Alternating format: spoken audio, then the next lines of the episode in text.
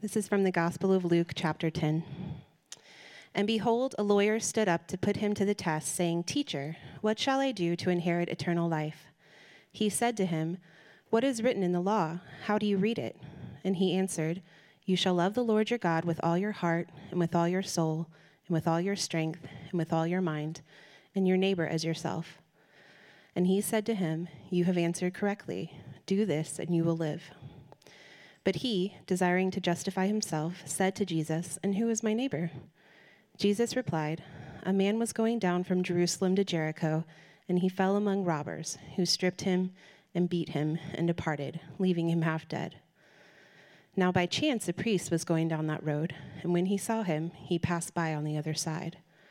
So likewise a Levite, when he came to the place and saw him, passed by on the other side.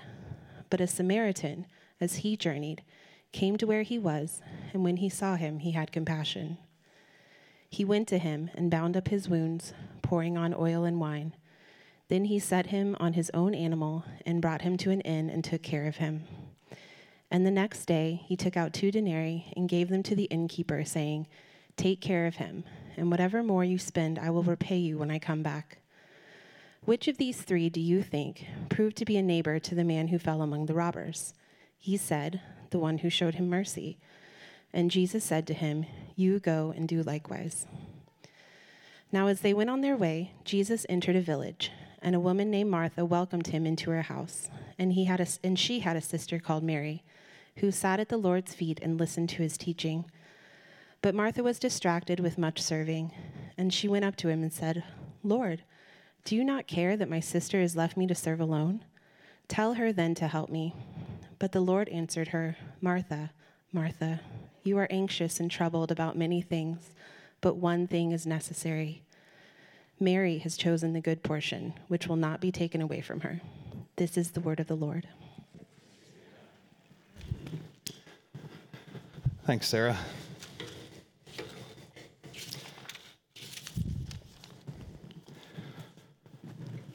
Good morning again.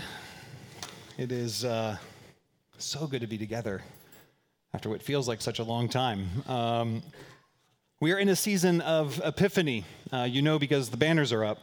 That's your cue. Um, for those of you who don't know, we, we are a church who follows the church calendar, which, which means that, in a sense, we put our rhythm as a church around the life of Christ. And so we've just come out of a season of, of Advent, which was preparation for Christ.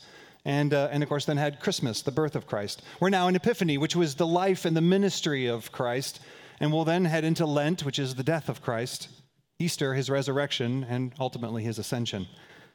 So that's what the, the church calendar looks like. And we're right now in the midst of Epiphany. We've actually been in there for a couple weeks. We just haven't been together for a couple weeks. So, um, uh, one of the other things that's significant, uh, first of all, Epiphany is a season about light. Uh, which is why um, one of the reasons why we still have our, our, our, lights on in the back. It's not because we're tacky people who just don't take down their Christmas decorations, just so you know. Um, but Epiphany is about light. It's about capturing the, the depth of what Jesus meant when he said, I am the light of the world. Or when John talks about the light is coming into the world. That's what happened when Christ was born. And as he lived, his light shone before men.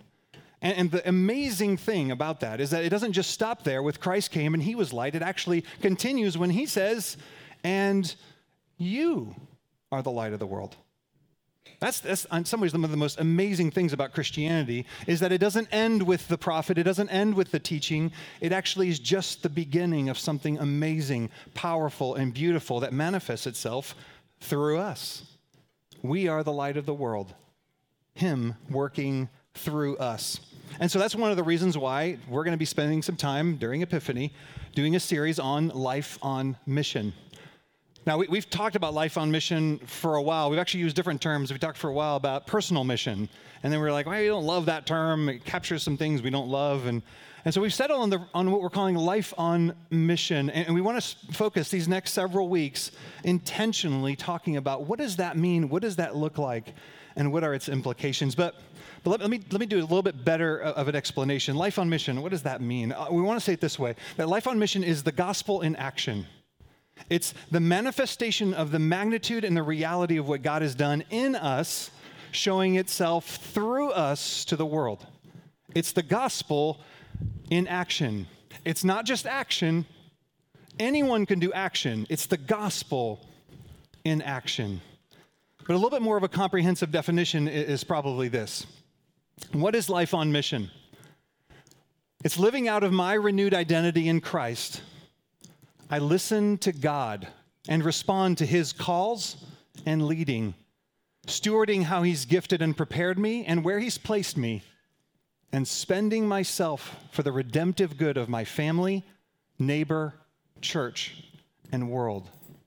That's what we mean by life on mission. We're going to be coming back to this every single week as we walk through this series. But that's what we mean, and you, you, can think about it, reflect on it. The implications are relatively deep and significant. But before we jump into, okay, what is the why and what is the how and what is the where of life on mission for you? Uh, we want to spend a little bit of time this morning talking about what it looks like to think of the road ahead and the pitfalls, the hazards, the challenges that are going to be true for you as we talk about this. One of the things that I know is that every time we start talking about what it means to do, to follow, to obey, it triggers all kinds of things in us. And, and several of those are hazardous, dangerous. They're pitfalls and barriers to what it means to live alive in Christ. And so, one of the things we want to kind of do over the course of this particular sermon is to, to function kind of like Waze does. How many of you guys are Waze fans? I mean, how can we? How did we do life without Waze? Waze is, a, is an application that tells you how to go somewhere, but it's way more than that. First of all, you get to be friends with lots of people who are also going places. How awesome is that? Because that's what you should be doing while you're driving. But secondly, it points out the perils. It tells you there's a speed trap up here which for some people is really helpful. I'm not saying for me, I'm just saying it's really helpful. Or, or there's congestion for people who hate traffic and find it to be one of the most sanctifying opportunities in my very life. So it points to, to potholes and cars that are parked on the side of the highway. What it does, it doesn't just get you from point A to point B. It says, as you're going from point A to point B, I want to guide you through all the things that are probably going to show up on the road as you go to your destination, as you head on your way. And so that's what we're going to do this morning. We're going to talk about barriers, we're going to talk about pitfalls of living life on mission. So, what are they? What are some of these pitfalls, these barriers of a life on mission? I had Sarah read um, the, uh, the, the all, all, of chapter 10 in Luke is pretty much about mission in general, but but we read the the, the uh, parable of the um, of the good Samaritan, which I think other than the parable of the prodigal son is probably the most famous of all the parables. Everyone knows it. People who've never been to church are like, oh, yeah, you're like a good Samaritan. That it's, it's famous, everyone knows it. And, and I'm assuming you would think, well, that's fitting. We're talking about mission, like best story ever about a dude who was on mission. Like we should all be like the Good Samaritan. Let's pray and walk, right? I mean, like that's the natural thing. And maybe I am curious, I'm wondering what you thought when Sarah started reading. If you're like, Good Samaritan, man, I've heard 75 sermons on the Good Samaritan. Give us some new material, Matt. So what I did is I just added something on the end that changes everything. But the reason I did is not just by happenstance. It's fascinating as you take how Luke, lay, Luke lays out chapter 10 and you realize something. That Jesus begins by being asked a question, right? By, by this scribe who's trying to prove himself. This is a, a teacher of the law, like the dude knows the scriptures better than anyone. And he comes and he's testing Jesus which Jesus, as he always is, a bit ninja like, he says, uh, What do you think? And he responds. Well, one of the things that happens is that he declares the Shema, the, the, the ultimate reality of, of, uh, of the law. What is the great commandment? He says to love the Lord your God with all your heart, soul, mind, and strength, to love your neighbor as yourself. And Jesus is like, gold star for you. And um, so, so, so this parable is really the outcome of the next question, which is okay, well, then, but who's, who's my neighbor? And everything that follows is really an answer to so, what does it mean and look like to love my neighbor as myself. Or so it would seem, right? That's the natural outflow of that question. Everything, that whole story, it follows. And so you have answer love the Lord your God and love your neighbor. And this is what loving your neighbor looks like. And then you head, and immediately following that conversation, it says that Jesus went into this village, and there's this woman. Her name's Martha, and she just welcomes Jesus and she starts serving him. It's apparently serving him a lot. Not totally sure what that means, but either she wasn't prepared, her house wasn't clean enough, or whatever. But she's working hard. And what Jesus ends up doing is he ends up putting these two things together, and we, we realize is she's doing what looks like life on mission. right? She's hospitable, she's serving, she's sacrificing, apparently. And something amazing happens. Jesus goes, Don't miss it. There's something else. There's, there's, there's a, a, a one thing, a, a most significant thing that I don't want you to miss out on, and that is that you should love the Lord your God. So, yes, you must serve and love your neighbor, and you must love the Lord your God. It's like it's a bookend. In, in Hebrew, they call it like a, it's an A B B A. It's like the, the, it's, it fits right in the middle. And we're like, okay, so I understand what this means. Wait, do I understand what this means? And that's some of what we want to talk about this morning is not missing the reality of what God is teaching us, both about what it means to maintain the first things first and to live on mission as we love our neighbor as ourself. So, I'm going to look at barriers. We're going to start with the first one. Uh, and again, this is pretty vivid imagery that Jesus gives us. I'm going to bounce both between the, the parable and the scene at Mary and Martha's house. Uh, the first barrier is, uh, is fear. And I have several subcategories to this, and this should probably not be new to you. What's probably going to be true as I walk through these different ones is you're going to go like, yeah, I don't know about that one. Yeah, no, that's me. Oh, yeah, that happens sometimes. Or in the weeks to come, as we start talking through things, you'll be like, I am afraid. Or as you start meeting with your community group and, and, and working through what it looks like to discover what life on mission for you looks like, you'll find yourself going, man, I am afraid. But fear, and, and, and really, I think the, the most obvious moment where this shows up in the, in the passage is when the man has been taken, has been beaten, has been left half dead, and as these uh, Levites and priests walk by, it says they pass by him. There's this sense about when we look at our life on mission of what it would look like for us to expend ourselves, to spend ourselves for Christ. There's this fear of like, I don't know. I, I'm going to need to go around this because, because I'm afraid. I'm afraid that it will cost me more than I have to give. Have you ever felt that? You ever struggled with that? You see opportunities, you hear things from up here that say, hey, what would it look like for you to participate in this? And you're like, I don't know. You hear something from a friend, a coworker. I don't know. I don't know. It's going to cost more than I have physically. It's going to cost more emotionally, maybe even financially. It's going to be challenging relationally. Life on mission will cost you. A life lived on mission will always cost. If it doesn't cost anything, it probably isn't love. It probably isn't love. And the more precious the thing, the more worthy the object, oftentimes the more costly the price. You know how I know? It costs 200 between 235 and 245,000 dollars to raise a child. Those of you who are pregnant, it's too late. Those of you who aren't yet, you just might want to think about a 401k instead. You know, I'm just saying. 240 per child. That's a lot of money, but, but the price is worth the object, right? The price is worth the object. By the way, it's about 250 if they lose their retainers a couple times. But um, I'm not saying it's happened, just saying it could. But the object is precious, and so the price is precious and costly. You can hear what Mary, um, sorry, what Martha says. She says, Lord, do you not care that my sister left me to do this? And she adds, alone? Do you not care? You can hear her accusation of Jesus. Don't you care about this? Don't you care about me? Don't you understand that, that this is going to cost me way more than I can handle, way more than I can do? And then I, I'll be all alone. It's all up to me. I can't do it. Loved ones, I want to remind you that we don't have a cruel taskmaster, we have a father. We have one who desires, not only does he know your frame, but he desires to lead you out of his perfect wisdom for what he has for you. And he has bountiful supply. He has everything that you need. What happens oftentimes in us when we say, I, I don't know that I have enough, it's going to cost me more than I can deal with, more than I can spend, more than I have energy for. It's a, it's, it's a, it's a mentality, a spirituality of scarcity.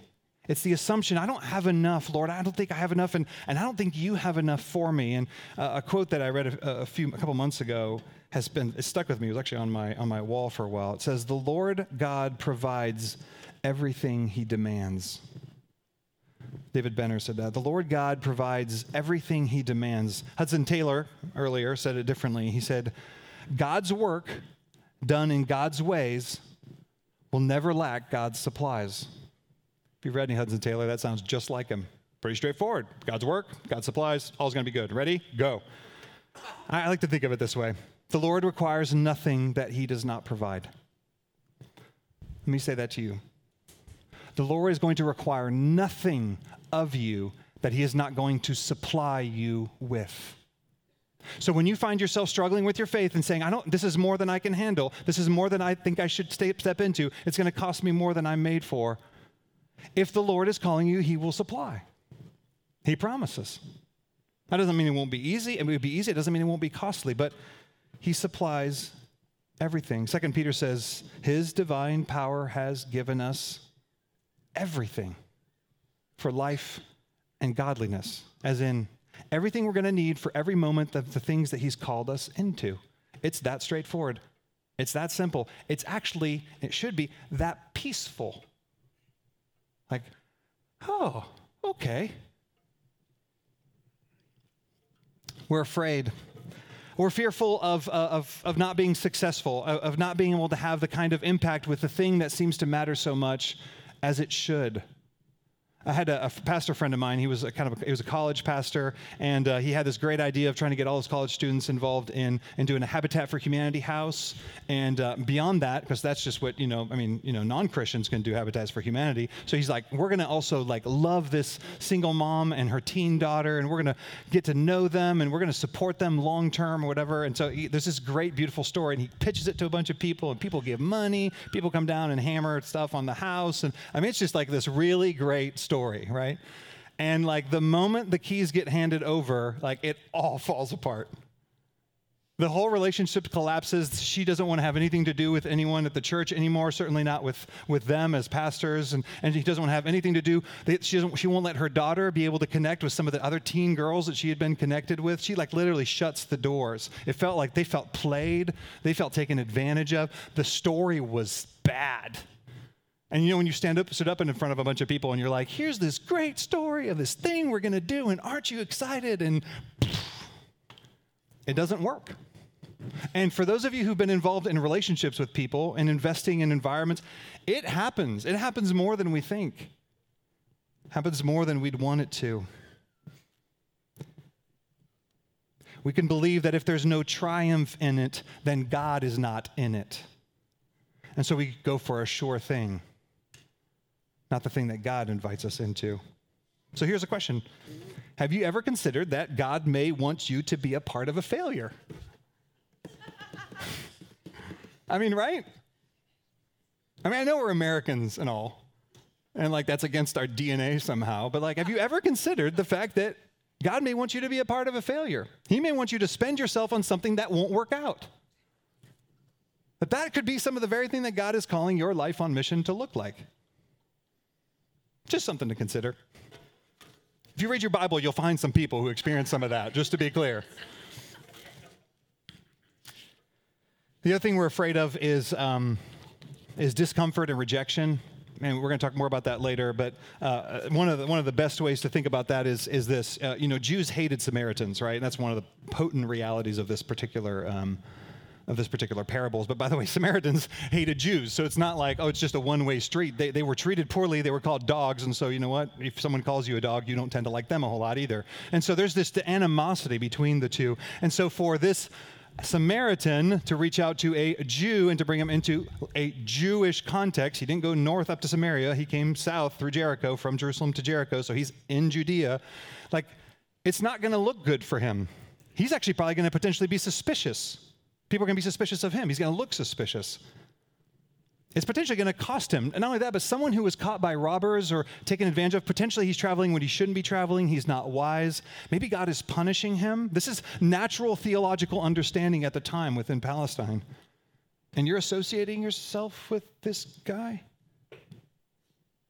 He, he, he's set up for rejection from both Jew and Samaritan, from his own and from those who look on. Life on mission is fearful because it can cost you relationships and it can put you around people that are not like you. And so it's uncomfortable. And so we find ourselves afraid and staying out. And lastly, is the idea if it doesn't, uh, if, if I get it wrong. And I think this is. Um, this is particularly potent amongst the, I'll call the 35 and under crowd of like, there's this thing that I'm supposed to do, and if I miss it, if I don't seize it, if I don't take advantage of it, then I've squandered my life, or I've missed the opportunity, or I've disappointed God. The idea that I, I could get it wrong, and, and I just want to remind you of a couple things. One, you can only discover what God reveals.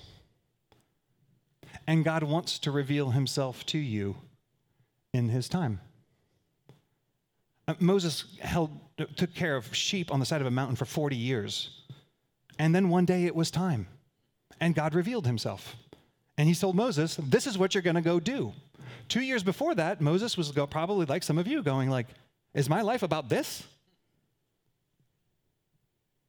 So, wait upon the Lord. It's his job to reveal what you will discover. And so ask him. One of the things we want to provide for you, we're working on right now, and we'll be uh, offering to you guys, is, is a discovery tool, a, a, guide to help you process internally with your close friends and family, as well as with your community or community group, some of what God has done, how He's prepared you, how He's made you, to ask questions of yourself and to help other people ask questions of you, that you may have greater clarity, giving the opportunity for God to reveal to you what He's going to or is calling you into, the things He is calling you into. So there's fear, barrier fear, and then there's the barrier of, um, of singularity. And, and, I think this is, this is super common, um, especially in church or nonprofit contexts it's the idea that, um, that, there's this, that there's just this one thing. That, that there's this one thing I'm supposed to be doing or I'm supposed to be made for or whatever. And, and it's kind of like, you know, the, uh, she's the one or he's the one. I'm just looking for the perfect mate. It's like, they, don't exist. You're going to marry them. You're going to think they're it and they're not it. Just take some time. You'll find out. It's not, no one's perfect. It's, there's not the one thing uh, one of the things that I have never seen in this parable before, and it it shocked me. And maybe maybe you've always seen this, but it said, and the next day, so he comes to the inn with the, with the, with the uh, the man caught, the man who's um, injured, and uh, keeps him at the inn. And it says the next day, he leaves. It, okay, he leaves. Like, think about it. Like he had other stuff to do. He, was on his way somewhere, right? Now he says, hey, listen, here's some money and, and I'll, I'll be back. But he leaves. I don't know what it is about like how we've like mystified the idea of the Good Samaritan, but he had other parts of his life to tend to. He potentially had other areas of mission, other areas of family, other areas of involvement that, that God had called him to, that God was leading him in. And this had become a part of his purpose, part of the mission that God had for him. There's very few people, very few people who have both the blessing and the privilege uh, of spending most of their hours, most of their time focused on their particular arena or arenas of mission. I'm going to pick on Michelle Rickett for a second. I didn't ask you permission, so we'll go here. But Michelle, if you cut Michelle open, she bleeds girls. Mike was just talking about this. Their, their restoration, their rescue, their discipleship, their transformation, their preparation, their development, their protection. Like you talk to Michelle, and after like you after eight words, she'll be like, "I really care about girls." I actually won't say it quite like that way, but it's really what's going to come out. If you spend time with her, if you're a, it's some of the very clear things that God has made very clear to her part of her life and her heart. And guess what? She's the president of She is Safe. So she spends most of her time engaged in the life, ministry, processes, volunteers, recruiting, financial drives, speaking around She is Safe in this very particular, very important arena of life on mission. But you know what? Michelle is also like a mom to grown kids that I know she tries to still coach, right, Hope? And tries to give insight to and perspective. She's married to Daniel, and if none of you know Daniel, you know that's like could be a full-time job in and of itself.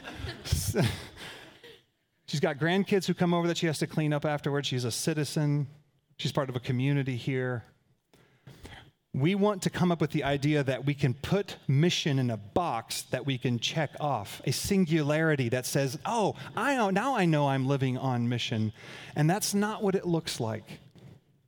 That's not the reality of it. And, and so when we find ourselves listening to other people trying to say, what's, what's my thing? It's not find your thing, though God will reveal things to you and for you to do, to discover, and to walk in, which means that you have to continually listen to what God is telling you.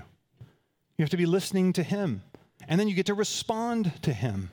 You listen to Him, and then you respond to Him, and then you walk, and then you walk, and then you listen to Him, and you respond to Him, which incidentally means that if you're saying yes to certain things, you should probably say no to others. Believing, by the way, that by saying no, you're opening the opportunity for someone else to be listening to God because He wants them to be a part of these things. Barrier of singularity. I think, um, as far as pitfalls go, uh, I think the, the most common pitfall, in my opinion, when it comes to life on mission is, is comparison. And this is true in so many other contexts. It's just beautifully true when it comes to what it means and looks like to live on mission.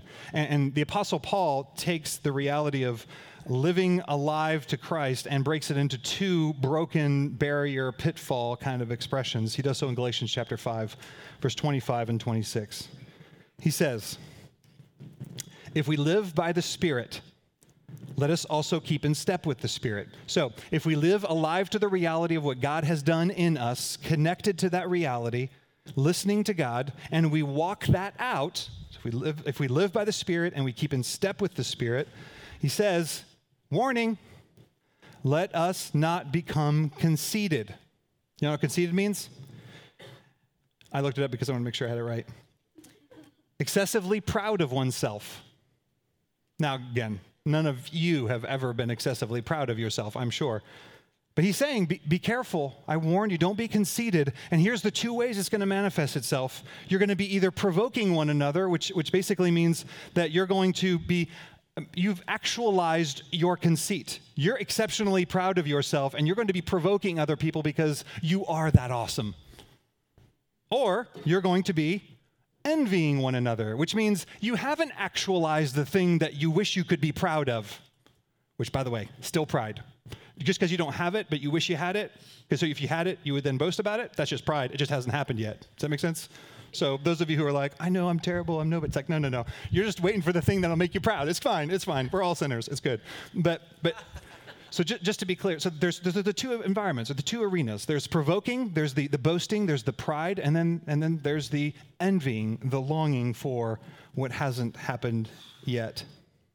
And so these, there's these two directions of comparison. I want to look at the first first, the provoking one another. And you can see it like Thank you, Martha, because she helps us see it so clearly. And when she looks at Jesus and says, Martha was distracted with much serving, much serving.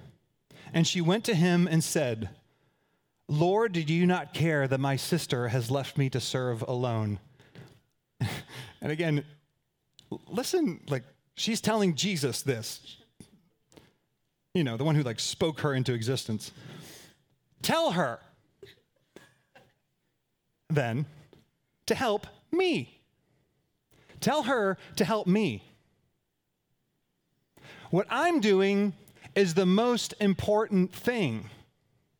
Tell her to join me in my thing because it's the most important thing. Comparison, provoking one another, says, What I'm invested in is the most important thing, or these are the most important things. And others of you are, are just not in, engaged in the real mission. I mean, not, not really. I mean, you're trying and all, but not really.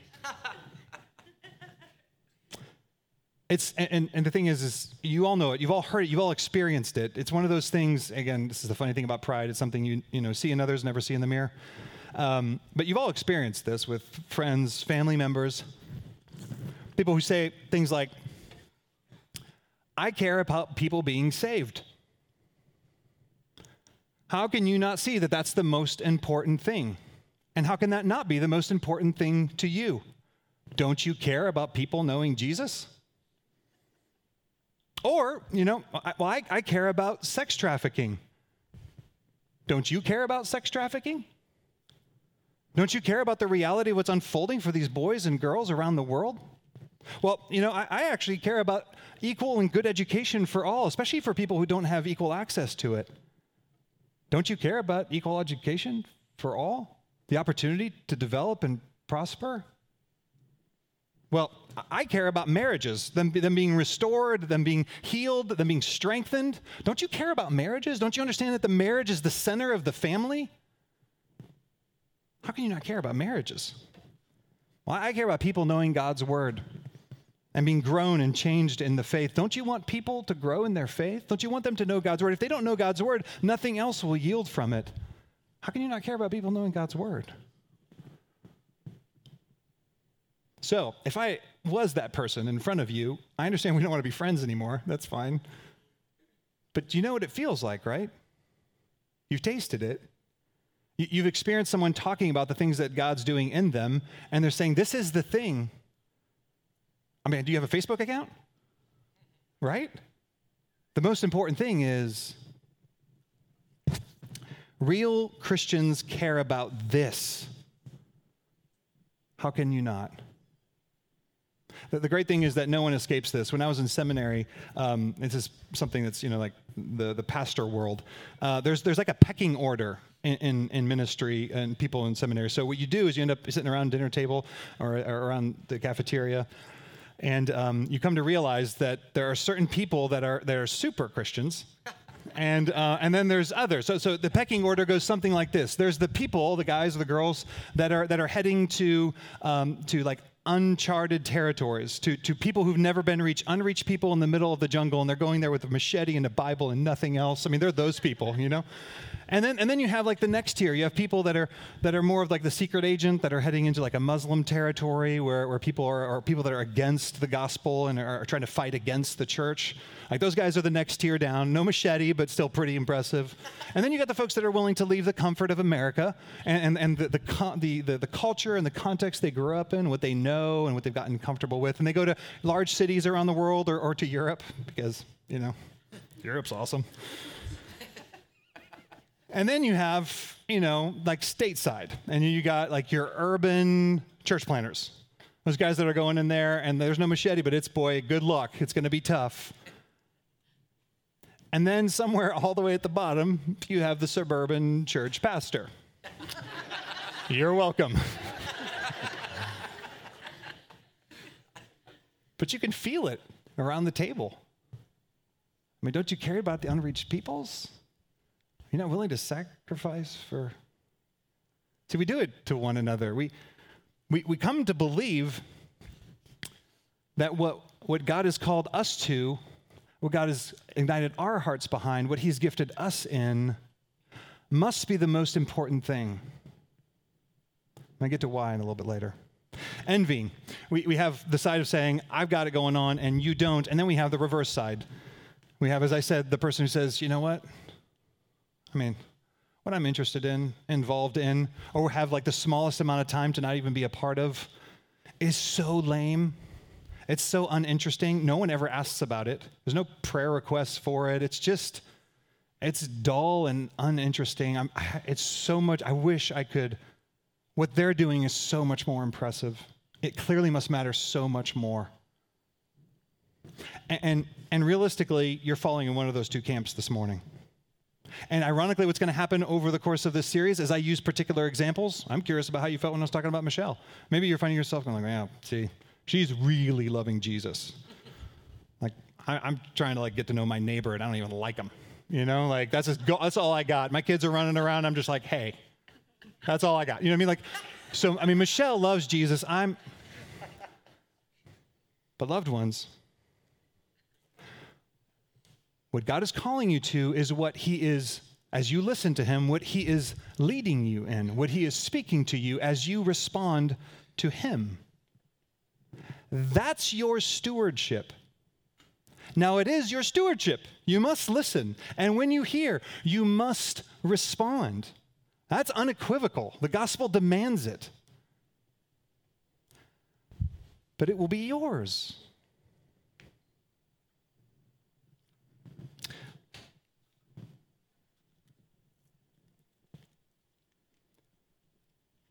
One of the things I want to I want to read to you is uh, how the Apostle Paul captures this, how it functions in the church, and I actually believe this is how it functions more broadly. So, if you're one of those people that find yourself saying, "I have nothing to offer," this is this is God's word to you. 1 Corinthians 12 says, "For the body does not consist of one member, but of many. If the foot should say, "Because I am not a hand, I do not belong to the body," that would not make it any less a part of the body." And if the ear should say, Because I'm not an eye, I do not belong to the body, well, that would not make it any less a part of the body. If the whole body were an eye, where would the sense of hearing be? And if the whole body were an ear, where would the sense of smell? But as it is, God arranged the members in the body, each one of them, and listen, as he chooses as he chooses. That is really good news for you. He will choose. You get to listen, receive, and respond.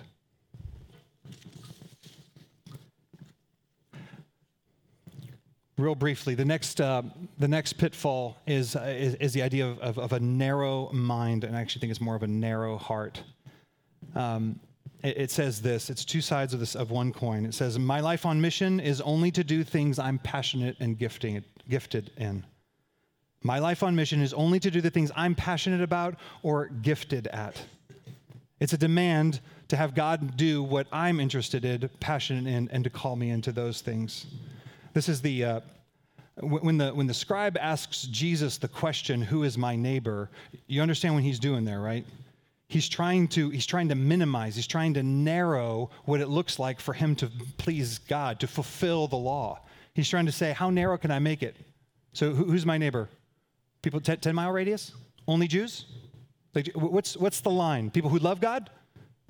Nice people? Like what's what's what's the line? What can i what can i squeeze this into? Which is why i think and Jesus' answer is, is brilliant. I mean, his actually his question at the end of the parable is brilliant, right? I mean, you, you see how he switched it? Which proved to be a neighbor is his question, right? Which of the three proved to be a neighbor? What was the question of the of the scribe? What was his question? Who's my neighbor? Who is my neighbor, right? Who do I look out on and I'm supposed to be on mission to? What does Jesus answer? Well, what is not answer? What does he ask him to respond? Which one of these was a neighbor? Which one of these lived and acted in a way that actually was neighborly, was one who loves others as themselves? That's actually the most significant question. It's not so much who's the guy on the road that you're supposed to be called to or not called to, it's who are you? And, and I find it ironic. I, I don't know if the, the words that he responds are inspired so much as I think they're telling, is he says, The one who showed him mercy which there's all kinds of other stuff about that, about not calling him a Samaritan, but the one who showed him mercy. And I, all I thought about was, he didn't say the one who was naturally merciful, the one who was particularly good at being merciful, the one who was powerful at mercy. So, my invitation to you is you must listen and respond. And oftentimes it's going to lead you straight into things that God has equipped you for, prepared you in. Oftentimes it's going to involve things that you're gifted at, things that you're going to be able to have major impact on the, on the kingdom for, whether to individuals or to organizations. But oftentimes it'll also be uncomfortable places, things that are not natural to you, not natural spheres. It won't be in your wheelhouse. You can't demand of God, He chooses. The flip side of that is the other idea the idea that my life on mission is only to do things that I'm not passionate about, that I'm really bad at or poor at, and that are particularly or exclusively uncomfortable. That's the, uh, I'll call it like the martyr or the ascetic kind of complex. I mean, if it's not miserable work, then I'm not really carrying my cross. You know what I'm talking about? Like it has to be bad, it has to be painful. That's what that's what religion is, right?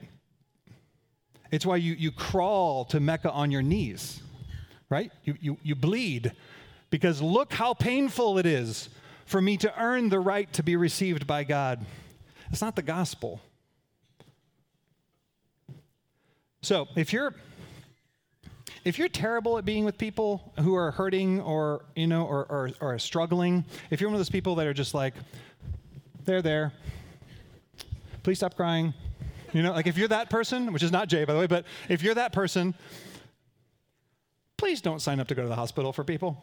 Like it's not first of all it's not kind to you. It's really not kind to the other people who are experiencing and receiving you. This is right that that's not how you that's not where you go first should you be willing to go? Absolutely. If your neighbor's in the hospital, I'd go.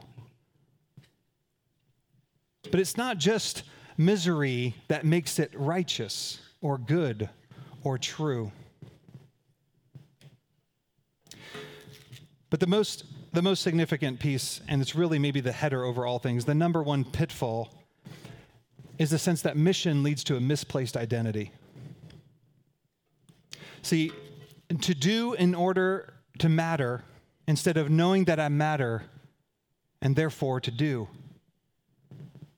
I do in order to know that I'm valued instead of knowing that I am valued and therefore doing.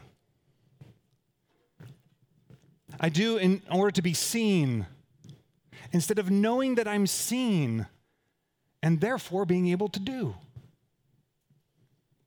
I do in order to be loved instead of knowing that I'm already loved and therefore I'm free to do. You see, when we misplace our identity, we find ourselves outside of the very picture, which is exactly why Jesus says to Martha, which, by the way, really kind words in Aramaic or, or Hebrew when you say the name back to back Martha, Martha. That's not like, Martha, Martha. It's not. It's actually a tear, it's endearment. It's endear, like, Martha, Martha. You are working so hard. He says his words, his specific words are,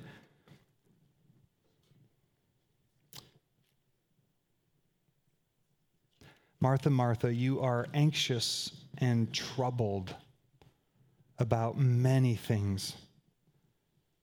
But one thing is necessary.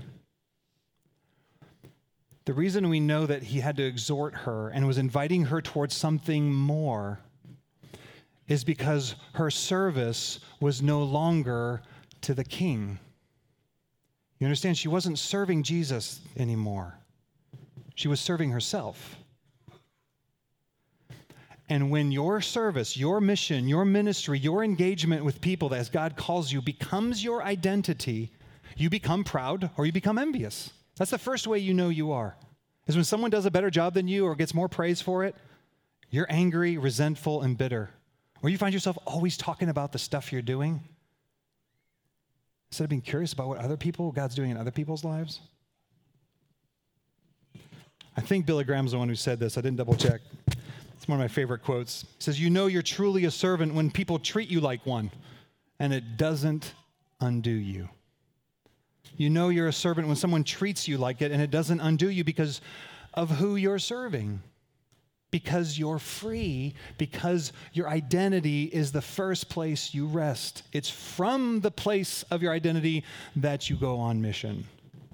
And so we must always come back there. We must always begin from the cross. We must always begin for what is true about us, which is why just a little bit earlier in, in Luke chapter 10, verse 20, Jesus has sent out his 72 disciples, and they go out and they're like, like Jedi's, you know, they're like healing people and like people casting out demons, and they come back and they are like, I mean, they're like an Eagles Nest service, you know what I mean? They're like super excited.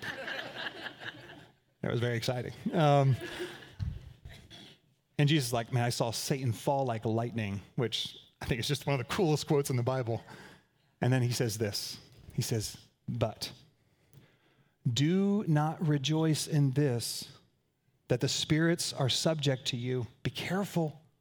Don't rejoice in this, the spirits are subject to you, which is miraculous, but rejoice that your names are written in heaven. You start there, and everything will be fine. You miss this, and you have a nightmare ahead of you for you and probably most of the people around you. It must be grounded in your identity in Him. I think the words that are most haunting to me in this whole parable are the words seeking to justify Himself. Loved ones, we are going to be tempted. The more exciting, the more significant, the more um, palpable, the more enjoyable it is as we step into a life on mission, we're going to be so tempted to have it justify us. I want to be justified when I don't know that I've already been justified. When the verdict is already settled on me, well, then I'm good. But if the verdict is not settled and I must prove something and I must be something, well, then I will seek to justify myself. And there is nothing better in the Christian world than service. To do, to do much, to do much for God.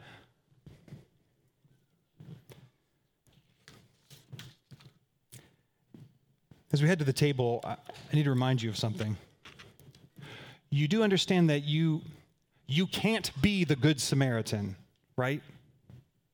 You, you understand that? You can't be the Good Samaritan. Jesus is the Good Samaritan. It's not you.